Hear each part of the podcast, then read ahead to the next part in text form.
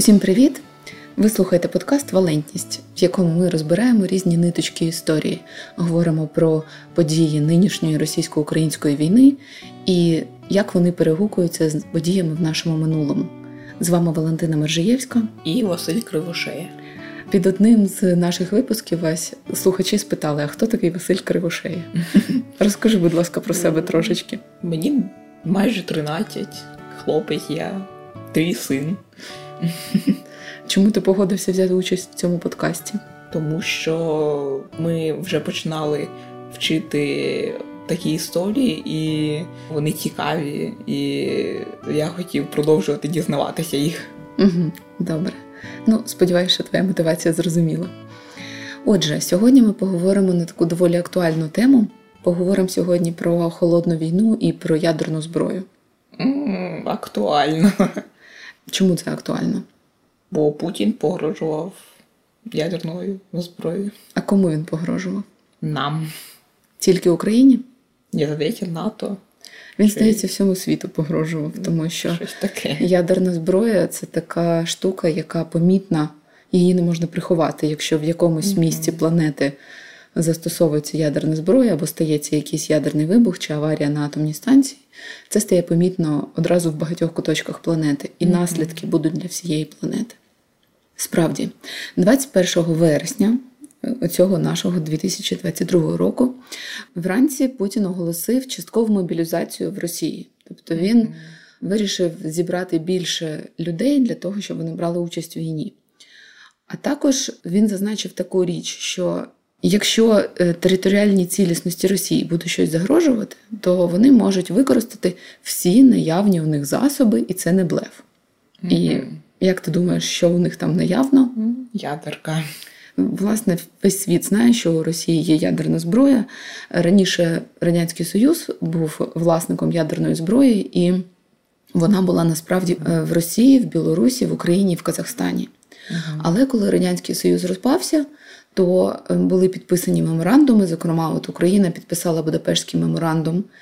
І три країни гарантували її територіальну цілісність. Тобто домовленість була така: Україна віддає всю ядерну зброю, яка зберігається на її території. А США, Британія і Росія гарантують, що українські кордони лишаться непорушними. Ага. Як ми бачимо, це не спрацювало, і абсурд цієї ситуації в тому, що одна зі сторін, яка гарантувала недоторканість кордонів, їх власне і порушила. Угу. Впродовж кількох днів, з 23 до 27 вересня, Росія проводила такі собі псевдореферендуми на оцих територіях, які вона встигла окупувати з лютого, і раніше ну, на території Донецької, Луганської, Запорізької і Херсонської областей ходили люди з автоматами, роздавали бюлетені і примушували людей голосувати. Ага. В цих референдумах взяла дуже невелика кількість е, людей участь. По-перше, дуже багато виїхало з цих регіонів. Ага. Ну і ті, що лишилися, брали не так багато участь. Але намалювали циферки, ніби там більше 90% в кожній області за. За що ж вони проголосували? Перше, це було за те, що оці регіони стають незалежними. Виявляєш, комедні ситуації. Запорізька область незалежна від Запоріжжя. І потім, чи не проти, ви входити до складу Російської Федерації. Угу. І вони ніби за. І навздогін за цими референдумами Росія спочатку проголосила визнання їхньої незалежності, а наступного дня включити до складу Російської Федерації. Ну, ясно. Е, саме цікаве, що так уже було в історії. Перед тим, як анексувати якусь територію, Україна-агресор проводила такий псевдореферендум. uh І е, Крим насправді український так само був приєднаний через псевдореферендум. Це в будь-якому разі були референдуми під дулом автомата, а це ніколи не сприяє е, чесному волевиявленню. Тому весь світ відреагував так, що ці референдуми не є легітимними, що е, ці території залишаються у складі України і вважаються окупованими Російською Федерацією. І що зробила Україна у відповідь? От в той день, коли Путін проголосив, що ці території входять до складу Росії. Що ввечері зробила Україна? А, захопили їх частково. Ні. Ну так, потім відбили е, Лиман, ну, так. той, який уже нібито увійшов до складу Росії, там, де проводили цей референдум, але він зайшов на 12 годин і вийшов. Але ввечері того дня Президент України підписав заявку на вступ до НАТО. А, так. А що таке НАТО? Це я не знаю, як розкладається, але це організація країн, яка допомагає ну, один одній В чому? зброєю. Так, да, це військовий блок. НАТО це розшифровується як Північно-Атлантичний альянс, просто mm-hmm. скорочення не з нашої мови, а з англійської. Основна угода така, що якщо хтось нападає на одну з країн НАТО, то всі інші піднімаються і стають на її захист. Ага. І Україна заявила, що фактично ми вже ніби воюємо як НАТО, тому що Америка, Європа, багато різних країн постачають нам зброю. Єдине, що не беруть участь збройні сили інших країн. Тобто але люди ж... воюють українці, але західною зброєю. Але ж Америка не в НАТО. Америка це НАТО, це Європейський Союз, це тільки Європа. І Україна подала цю заявку для того, щоб ніби зафіксувати те, що вже є фактично. Тобто, фактично, ми вже воюємо натівською зброєю за стандартами НАТО. Наші солдати проходять навчання за кордоном, зокрема в Британії, тобто вчаться воювати за стандартами НАТО. І лишилося тільки офіційно засвідчити те, що Україна є в НАТО. В той же день відбулася прес-конференція очільника НАТО. Він нічого не сказав безпосередньо про вступ. Він сказав, що так, НАТО відкрите для того, щоб будь-хто міг подати заявку. Але для України зараз першочерговим є саме військова допомога і постачання зброї, а не формальний вступ. І, в принципі, щось в цьому є. Виходить, що і крок з подачі заявки був хорошим, тобто незаперечний факт, що ми дійсно туди хочемо. А з іншого боку, дійсно, нам зараз важливо відбити агресію, і допомога нам дуже потрібна. Так. Яка ж взагалі історія стосунків України і НАТО, і чому власне Україна саме зараз подала туди заявку? Це все пов'язано з довгим періодом в історії Європи, який називався Холодна війна. Чув таке словосполучення? Так, чув. От сьогодні ми про це і будемо говорити. Але підберемось туди поступово. У 2007 році відбувалася безпекова конференція в Мюнхені, там, де збирались очільники різних країн і обговорювали питання безпеки. Угу. І на цій конференції Путін звинуватив НАТО тому, що вони якось надто близько підсунулись до кордонів Росії. В той час якраз е, НАТО влаштувало свої бази в Болгарії і Румунії. Це вже така Східна Європа. І Росія не схвалила це і сказала, що вона буде вести таку зовнішню політику, як їй хочеться. І оцю промову Путіна назвали оголошенням Другої холодної війни. Угу. Тому що знову вийшло це протистояння країн Заходу і НАТО з Росією. Угу. До цього Україна і Грузія подавали заявку на те, щоб е, приєднатися до плану дій до входження в НАТО. Тобто, це ще не заявка на вступ в НАТО, а ніби скажіть нам, який план, що нам треба зробити для того, щоб ми могли вступати в НАТО. Ну, да, тому що є якісь критерії. Так, і Україна і Грузія подали ці заявки, але їх відхилили. Сказали, ні, ви ще не готові. Mm. І в 2008 році, от в квітні, відбулася ця відмова, а вже в серпні Путін напав на Грузію. Mm-hmm. Там є два регіони Абхазія і Південна Осетія. Це такі регіони, як от в Україні Луганська і Донецька область, там, де Росія підігріває оці настрої, що ми не хочемо бути в складі країни. От mm-hmm. точно така проблема є і в Грузії. І в одній з цих частин в Південній Осетії виникло чергове загострення цих сепаратистських настроїв, і е, влада Грузії придушила ці повстання. І у відповідь на це Росія вела свої війська. Тобто, з величезною ймовірністю, Росія сама спровокувала це повстання для того, щоб викликати придушення з боку Грузії, для того, щоб був формальний привід для того, щоб втрутитися на цю територію. І ця операція Росії тоді називалась примушення Грузії до миру. Це не могло не відбитись і на подіях в Україні. В 2010 році, тобто два роки по тому, президентом в Україні вже був Віктор Янукович. Ми знаємо, що це був проросійський президент, який так. намагався максимально з Росією не посваритися і забезпечити її інтереси. Що він зробив? По-перше, він прибрав з законодавства України навіть сам намір, ми хочемо вступити в НАТО. Тобто прибрав цю згадку і закріпив за Україною позаблоковий статус. Позаблоковий це така ніби обіцянка, що ми не будемо вступати в жодні військові об'єднання. uh І в НАТО також.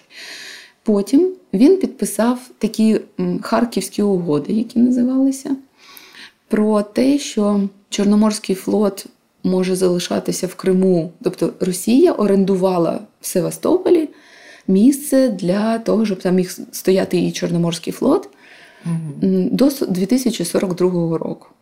Ого. А в обмін на це отримав знижки на газ. Тобто він відмовився від е, напрямку руху до НАТО, але військову російську базу він в Криму продовжив на багато років вперед. А в російському законодавстві через рік після того, після війни в Грузії, з'явився пункт про те, що Росія має право застосовувати свою армію для захисту громадян Росії та її військових баз за кордоном. Ясно. І ми вже знаємо, де за кордоном у Росії є військова база. Так. Е, саме цей пункт в законодавстві Росія і використала в 2014 році для того, щоб приєднати Крим.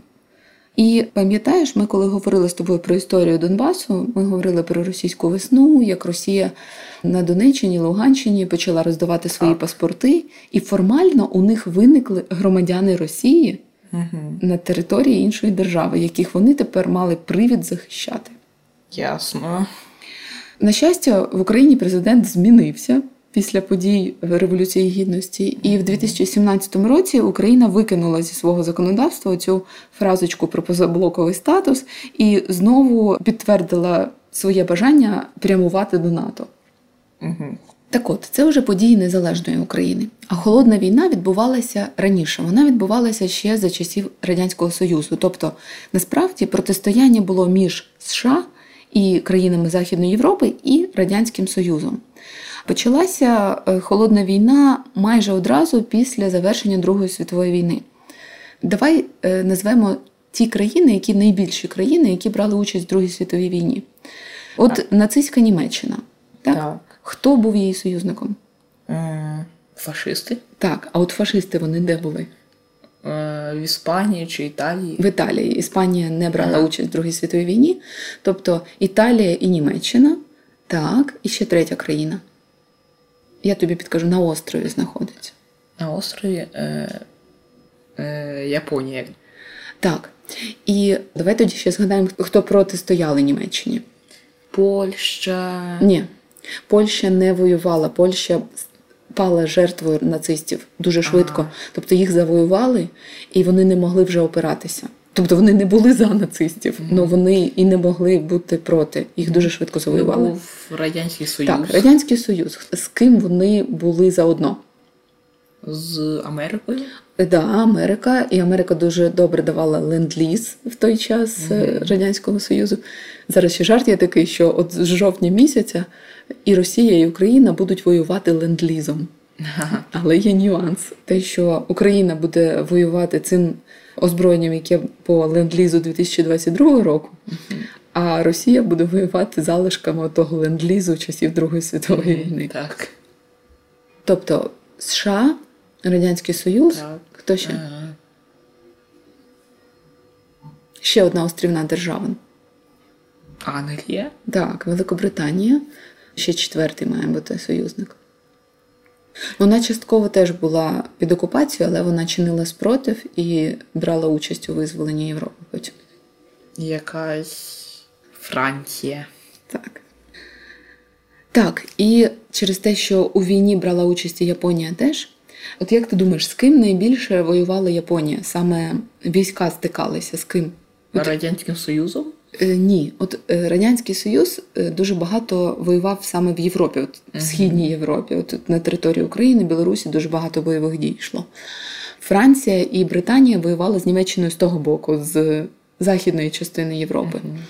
А Японія воювала в першу чергу з Америкою на Тихому океані, а, так, тобто воював Тихоокеанський флот. Так. І коли закінчувалась Друга світова війна. Гітлер же наклав на себе руки, застрелився в бункері. Але війна ще якийсь час тривала, тобто він в квітні застрелився, а ми ж знаємо, що завершення війни вже підписали капітуляцію в травні. Ага. Але Японія ще не підписала. і вона продовжувала воювати. І тоді навіть були перемовини між лідерами країн, між Америкою, Британією і Радянським Союзом про те, що Радянський Союз має надати свої війська для того, щоб воювати з Японією, бо Америка сама не справляється. Угу. Тобто мав Радянський Союз підбігти до Японії з того боку і допомогти Америці. Угу. Але закінчилося все стрімко, тому що Америка зробила атомну бомбу і скинула ага. на точніше дві а, атомні бомби і скинула на, на Хіросіму, так? Хіросіму і друге місто. І друге, яке я не пам'ятаю. Нагасакі. Так. Тобто дві атомні бомби впали на два міста. Це були звичайні міста, де жили люди, але там були військові бази. Тобто там були і військові теж, але і мирні люди теж. І от після цього Японія теж підписала капітуляцію, і Друга світова війна закінчилась. Оцей момент, коли у Америки з'явилась атомна бомба, така зброя, якої до цього не було ні у кого в світі, угу. фактично воно і стало початком холодної війни. Ясно. Взагалі, саме поняття холодна війна з'явилося набагато набагато раніше. Ще в 14 столітті один кастильський принц Хуан Мануель сказав, що гарячі війни це такі війни, які закінчуються або загибелью однієї з держав, або примиренням. А холодні війни вони не приносять ні миру, ні честі тим, хто їх розв'язав. Угу. І от цей вислів цього принца під час Другої світової війни е, вжив е, відомий письменник Джордж Оруел. Який твір написав Джордж Оруелл? 1984. Так, і от після того, як Америка скинула атомну бомбу, між ними і Радянським Союзом виникло це протистояння. І Джордж Орвел написав статтю, яка називалась Ви і атомна бомба, і от там назвав оце протистояння холодною війною. А чому Росія і Америка були проти один одної? Тому що коли у когось одного є унікальна зброя, а другий вважає себе сильною потужною державою то він хоче що? Ну, знищити ту зброю чи. Або мати собі таку саму. Так. І, власне, оце явище, коли Америка і Радянський Союз на випередки розробляли атомну зброю, називалося гонка озброєнь. Цю атомну бомбу в США група фізиків розробила і такі відомі імена, як е, Роберт Опенгеймер, він був основним mm-hmm. з розробників. І е, після цього навіть з'явилося таке явище, як синдром Опенгеймера. Це коли науковець бере участь в якихось розробках, які йому дуже цікаві з точки зору науки, які mm-hmm. не можна покинути, але він розуміє, що це може нашкодити людству. Ага. От, наприклад, зараз люди, які розробкою штучного інтелекту займаються, от згадують цей синдром Опенгеймера, тому що не розробляти неможливо, бо дуже цікаво. Ага. Але те, що це можуть використати в шкідливих цілях, теж є таке підозра. Так. І от у людей іноді є таке, знаєш, подвійне відчуття, що Боже, що я роблю, що я роблю. І ще одне таке дуже відоме ім'я е, в команді цих фізиків це Річард Фейнман. Це фізик, який займався популяризацією науки. І багато розказував цікавого про фізику. І є його прикольна дуже книжка, яка називається Ви, мабуть, жартуєте, містер Фейман. І він там розказує про своє життя і про фізику, і чим вона його надихає. Його лекції, до речі, можна в Ютубі подивитись. Зокрема, наприклад, в цій же команді розробників атомної бомби був львів'янин Станіслав Улам. Тобто це була така збірна команда фізиків. І е, вони розробили три атомні бомби. Перша була плутонієва. Ми ж знаємо, що є різні радіоактивні елементи, от, наприклад, плутоній. Або радій.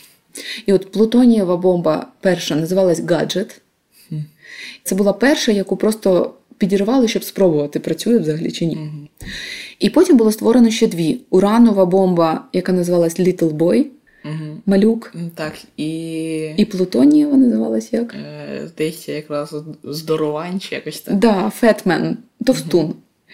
І ось в серпні 1945 року одну скинули на Хіросіму, другу на Нагасакі. Угу.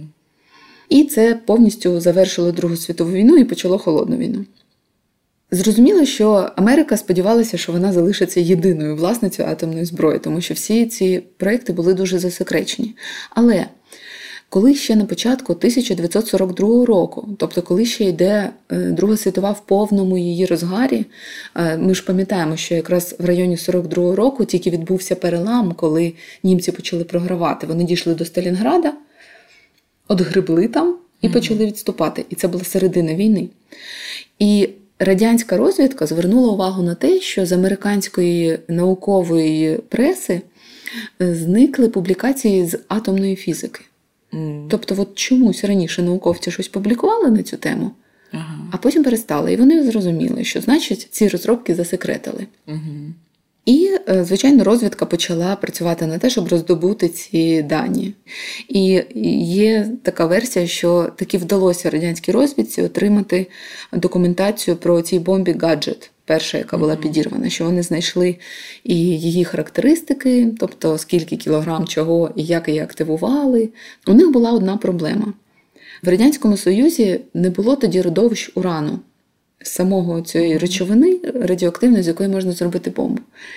І що вони знайшли? Вони знайшли уран на території Німеччини.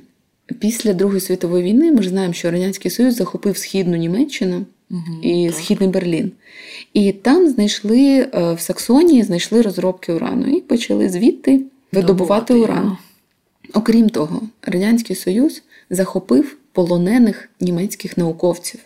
Була ціла команда німців, яких захопили, вивезли в Радянський Союз, і там вони під керівництвом радянського фізика Ігоря Курчатова розробляли свою атомну бомбу. Це все, звичайно, відбувалося під дуже жорстким наглядом НКВС. Знаєш, таке НКВС? Не дуже. Е, ми вже кілька разів згадували. Ця установа вона змінювала свої назви впродовж існування. От КДБ, наприклад, теж. це Комітет державної безпеки. Тобто це ті, хто стежить за тим, щоб не було витоку інформації, проти шпигунів борються. Ага. Але в Радянському Союзі вони дуже часто боролись проти власного населення і ага. саджали в тюрми і табори людей, які були проти радянської влади. Ну і зрозуміло, що над таким секретним проєктом теж вони мали нагляд. Американці почали помічати, що відбувається якась витоки інформації, і вони шукали радянських агентів, які, е, тобто якихось американців, які працюють на радянську розвідку і можуть їм постачати ці матеріали. Uh-huh. І навіть знайшли чоловіка і дружину, яких запідозрили в тому, що вони постачають радянській владі секрети атомної бомби, і їх розстріляли. Uh-huh. Наскільки дійсно ті матеріали, які вони постачали, дійсно були важливими для розробки атомної бомби, невідомо, але, скоріш за все, на розвитку вони таки працювали. І ось в Радянському Союзі розробили свою атомну бомбу. Її випробували в серпні 1949 року. Тобто, через скільки років після Америки? Чотири роки. Так. І оцю першу радянську бомбу випробували в місті Семипалатинську, це зараз територія Казахстану. Зрозуміло, що це теж все було дуже засекречено, але американська станція метеорологічна, яка досліджує зміни там, в атмосфері, там, клімату, mm-hmm. на Камчатці, Бог знаде там біля Японії, mm-hmm. виявила зміну радіоактивних ізотопів, зміну радіоактивного поля. І таким чином вони зробили висновок, що ага, значить, в, в Союзі теж випробовують бомбу. Бомби бувають різних видів. Спочатку зробили цю атомну бомбу, а потім зробили ще термоядерну або водневу бомбу. От е, в Америці такий термоядерний заряд випробували в 1952 році, uh-huh. а в 1953 на наступний рік вже в Радянському Союзі випробували першу водневу бомбу. Її розробив академік Сахаров, і вона мала таку цікаву конструкцію. Там були різні шари різних матеріалів, і вона така була схожа на слойку, і тому її так назвали Слойка Сахарова. Розробником атомної бомби в Радянському Союзі був академік Сахаров, mm дуже відома в світі людина. У нього було схоже переживання як у Опенгеймера. Тобто він, коли винайшов атомну бомбу, він зрозумів, яку шалену силу він вивільнив яку надзвичайну зброю дав в руки не дуже далекоглядним людям, і е, його це змусило стати на шлях боротьби з владою. Тобто він почав відстоювати питання захисту прав людини і взагалі хотів спрямувати людство до роззброєння, щоб не винаходити нові бомби і нові, і нові, а навпаки, деактивувати їх і роззброїти, щоб вони не загрожували людству. Як ти думаєш, Радянський Союз реагував на такі спроби? Ліквідацію його. О, да, вони би хотіли, але вони не могли, тому що все-таки академік Сахаров він був дуже відома постать, його знав весь світ. Mm. І вони не змогли його ні заарештувати, ні розстріляти, але вони його заслали в Сибір. Е, ну, майже в місто Горький. Е, зараз воно називається Нижній Новгород. Це було закрите місто. Там могли жити люди, але нові не могли приїжджати. Там була пропускна система. Угу. Він кілька разів намагався влаштувати голодовку на знак протесту, що він змушений там жити, а його насильно годували через зонд, тобто не дали йому голодувати. І от він десь з 76-го і аж до 87-го року сидів оце в тому Горькому. А наприкінці Радянського Союзу, от уже 1987 рік, це вже була перебудова, і почали відпускати політв'язнів, зокрема, от академіка Сахарєва, і він повернувся з заслання і дуже активно включився в боротьбу за права людини в Радянському Союзі. Угу. Зокрема, він був один з тих, хто створив товариство Меморіал. Це така організація, вона виникла в Росії, ну в Радянському Союзі, але потім поширилася і в інших е, колишніх радянських республіках. Вони е, розслідували республіках хто ж? Е, в Радянському Союзі, да, були республіки. Колишні республіки ага. Радянського Союзу, от Грузія, Росія, Білорусь, Україна всі колись були республіками Радянського Союзу. Угу. І оце товариство Меморіал воно розслідувало сталінські злочини, воно шукало імена людей, які були розстріляні, воно знаходило поховання, воно увічнювало угу. пам'ять про них. Ну тому меморіали називаються. Угу. Наприклад, це саме вони знайшли. Оці місця розстрілів в Сандермоху, там, де от купа наших митців були розстріляні, це розстріляне відродження. Uh-huh. І що саме жахливе, що Путін зовсім нещодавно заборонив діяльність цієї організації. Mm-hmm. Нам не потрібна пам'ять про минулі злочини, ми тут нових наробимо. І е, коли вже Радянський Союз розвалювався, Сахаров був один з тих е, людей, які дуже хотіли, щоб Росія стала демократичною, щоб вона стала нормальною державою. Але якраз от наприкінці існування радянського союзу академік Сахаров помер, тому що ну, він був літня людина. Його е, команда однодумців продовжили боротьбу за демократичну Росію, але як ми бачимо зараз, сильного поступу у них не вийшло. Вся демократія в Росії протривала всього лише кілька років, і потім знову почалось розгортання авторитаризму. Але повернемось до подій холодної війни. Потім знову США робить випробування в 54-му році, а Радянський Союз в 55-му. Тобто, от Ясно. чому це називалось гонка? Тому що одні, другі, одні, другі, а ми це, а ми це, а ми ось цю, а ми оту. В 1954 році Радянський Союз провів не просто випробування бомби, а цілі військові навчання з застосуванням ядерної зброї. Вони зігнали купу військових, декілька десятків тисяч, і почали е, кидати ядерні боєголовки як тактичну ядерну зброю. Внаслідок цих навчань 45 тисяч військових і 10 тисяч місцевих мешканців отримали височезні дози опромінення. Ну, Ясно. Потренувалися люди. І найбільша в історії бомба воднева, яка була зроблена е, в Радянському Союзі, її назвали Цар-бомба. Е, Росія взагалі дуже любить все, що зі словом цар. У них є цар дзвін, цар пушка, от у них була цар бомба. Її випробували в жовтні 1961 року. Е, точніше, не випробували, але вони її підірвали uh на висоті 4 тисячі метрів uh над полігоном Нова Земля. Нова Земля це е, такий острів на півночі, близько до північного полюсу. Ударна хвиля від цього вибуху облетіла землю тричі. Ти уявляєш? Як? Да. І е, цей заряд цієї бомби був співмірний 58 мегатон.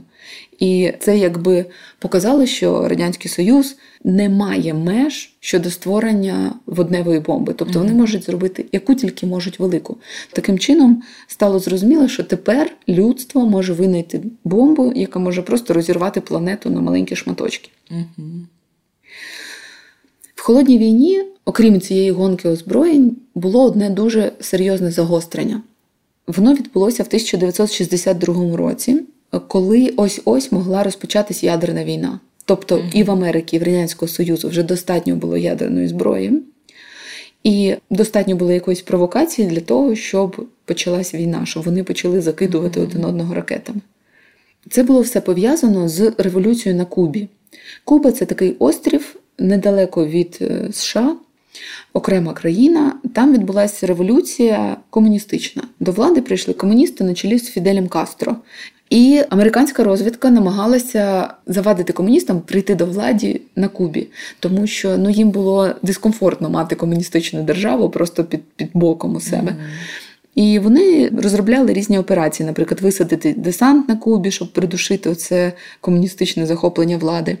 Поки тривала оця підготовка, в Америці змінився президент. До цього був президент Ейзенхауер, а прийшов до влади Джон Кеннеді. Угу. Незважаючи на те, що Америка ніби таємно готувала цей напад, все одно хтось десь щось розказав. І брат е, Фіделя Кастро, того комуніста, який захопив владу на Кубі, він звернувся на засіданні Генеральної асамблеї ООН та яка зараз е, ніби намагається щось допомогти в розв'язанні конфлікту між Росією і Україною, але нічого не може. Так. І оцей брат Фіделя Рауль Кастро він проголосив про те, що існує загроза вторгнення з боку США на Кубу, угу. і сказав, що вони проти цього. Америку це не спинило, і американський десант висадився на Кубі, але ця операція зазнала страшенного провалу. Більше ста е, десантників було вбито, а більше тисячі потрапило в полон. І ООН на засіданні засудили агресію США щодо Куби. Теж вони нічого не можуть зупинити, але вони можуть висловити стурбованість і засудити. От вони засудили. А невдовзі влада на Кубі звернулася по допомогу до своїх комуністичних союзників. Це до кого? До СРСР. Так, і е, вони попросили допомоги у захисті від Америки. Тоді очільником Радянського Союзу був Микита Хрущов, це був 1962 рік. Його і так хвилювало те, що Америка розмістила свої бази на території Туреччини, а Туреччина вона близько вже до Радянського Союзу, звідти ракети швидко долетять. Тоді вони вирішили розмістити свої ракети на Кубі, щоб теж поближче до Америки. Була розроблена ціла спецоперація про те, як кораблями доставити ці ракети на Кубу. Ядерні ракети. Так, так, ядерні ракети і війська, які зможуть їх запустити. Угу. І е, вони взяли з собою запасів е, продуктів, озброєння всього на два роки. Тобто вони могли абсолютно автономно жити там два роки, ага. і якщо треба, то запустити ракети. Америка взяла Кубу в блокаду. Вона поставила свої кораблі навколо Куби угу. в морі е, на чергування і запровадила обшуки кораблів, щоб ніхто не прошмигнув. Тоді було якби два блоки: один блок НАТО, північно-атлантичний, оцей, про який ми зараз говоримо, куди входила Америка і країни Західної Європи.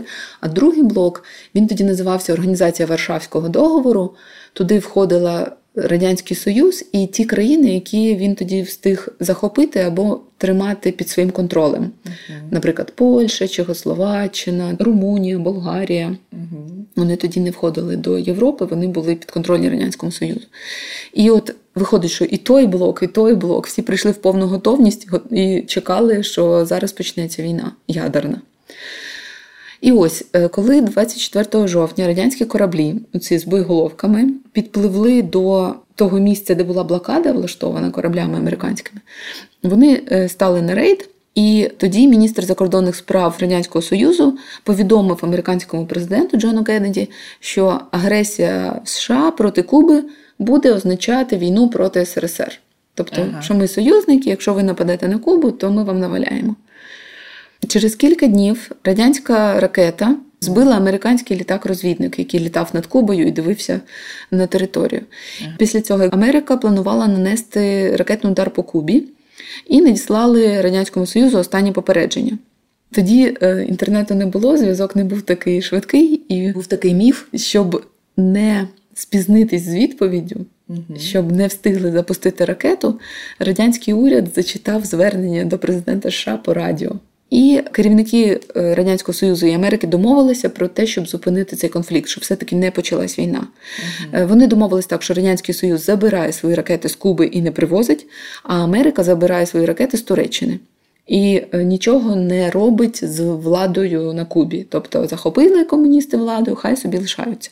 Угу. І от з цього моменту між Вашингтоном, це столиця США, і Москвою, столиця Радянського Союзу, була зроблена окрема пряма лінія, щоб вони могли в будь-який момент один одному подзвонити. І в серпні 62-го року підписали договір про заборону випробувань ядерної зброї. Більше ста країн приєднались до цієї е, домовленості. Ядерні боєголовки не запускає і бомби не підриває. Ядерні заряди виробляли і накопичували їх у себе на складах. Uh-huh. І е, я вже не знаю, не пам'ятаю точну кількість, але я пам'ятаю, як в моєму дитинстві говорили, що на планеті Земля зараз стільки е, ядерної зброї, що саму планету можна знищити 15 там, чи 20 разів. Uh-huh. І зараз от ми фактично наблизились до чергового такого загострення, тому що Росія має ядерну зброю і каже, що вона не блефує її застосувати. Mm-hmm. І Америка, яка теж має вдосталь ядерної зброї, і Західна Європа, до речі, зараз доволі багато країн мають ядерну зброю: Британія, Франція, Америка, Пакистан, здається, має. От, от зараз ми знову підійшли до цієї межі, коли знову може бути порушена оця рівновага незастосування ядерної зброї. Mm-hmm.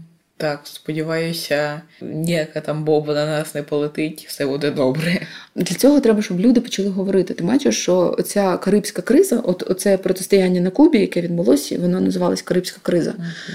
Воно змогло розрядитися тільки тому, що Кеннеді зміг поговорити з Хрущовим. Будемо сподіватися, що вистачить розуму, мудрості, якоїсь далекоглядності не почати її. Е, так, взагалі, ми, напевно, не маємо битися зараз, а маємо думати про глобальніші проблеми, наприклад, про потепління, яке купа видів тварин помирає, а ми б'ємося тут. Ну що ж, будемо сподіватися, що всім керівникам вистачить зараз мудрості, а ЗСУ вистачить сили на те, щоб зупинити цю навалу цю навалу і цю агресію, якої вже ніхто не чекав в 21 столітті. Здавалося, ми такі протистояння вже залишили в минулому столітті, але бачиш, угу. декому не сидиться. Ну що ж, це був такий. Випуск про екстремальну гонку озброєнь і про те, що ця історія насправді не закінчилася, досі триває, як і дуже багато інших сюжетів в нашому минулому. Будемо сподіватися, що через рік ми зможемо написати бонусний випуск до цієї історії, як же розгорнулись події. Ви слухали проект Валентність, в якому ми говоримо про ниточки історії, як події нинішньої російсько-української війни пов'язані з подіями в нашому минулому. Підписуйтесь на наші сторінки в соцмережах, підтримуйте нас на Патреоні, якщо маєте таку можливість. Ми будемо вам вдячні, тому що дуже важливо зберігати свою пам'ять, передавати її далі і осмислювати. Ті події, в яких ми зараз живемо. Наша сторінка patreon.com Також можете знайти додаткові матеріали на нашому сайті. Valency.org.ua. І до нових зустрічей. Бувайте!